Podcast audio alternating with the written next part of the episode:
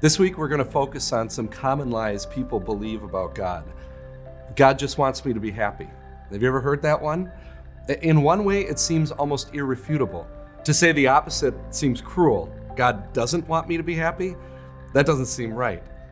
But here's the thing uh, when do you hear people say this lie about God? It's when somebody wants to do something that is contrary to God's will for them.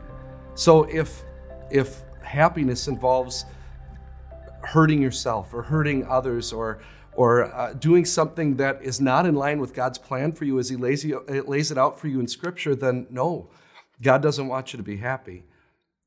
He wants you to have something so much more. In Mark 8, Jesus says, If anyone would come after me, he must deny himself. Let's pause there. Deny self. Do you see what Jesus is asking? It's the hardest thing in the world.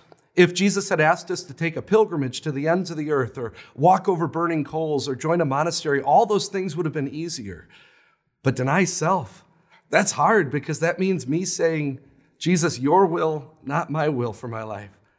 He goes on to say, if anyone would come after me, he must deny himself and take up his retirement home? No. His 401k plan? No. His preferences and opinions? No. His cross and follow me. To say that a, a cross is hard would be an understatement, but it's so worth it because it keeps us focused on Jesus' cross. Listen to what God says in 1 Timothy.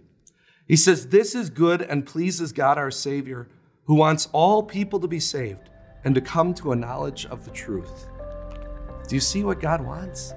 It's not that He doesn't want you to be happy, God wants you to be in heaven. If you want proof of that, just look at our Savior hanging on a cross, denying himself so that he could welcome us there. God doesn't want you to be happy, he wants you to be in heaven, and he's willing to do whatever it takes to get you there.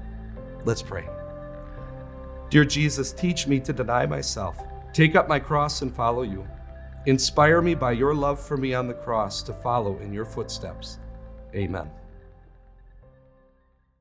Hey, what's up, everyone? Pastor Mike here from Time of Grace. Thanks so much for checking out this podcast. Uh, we certainly would love this message to reach more and more people. So, if you wouldn't mind rating and reviewing this podcast, it would bring it to more people's eyes, and we pray this message into more people's hearts. Thanks for your support, and we'll talk to you soon.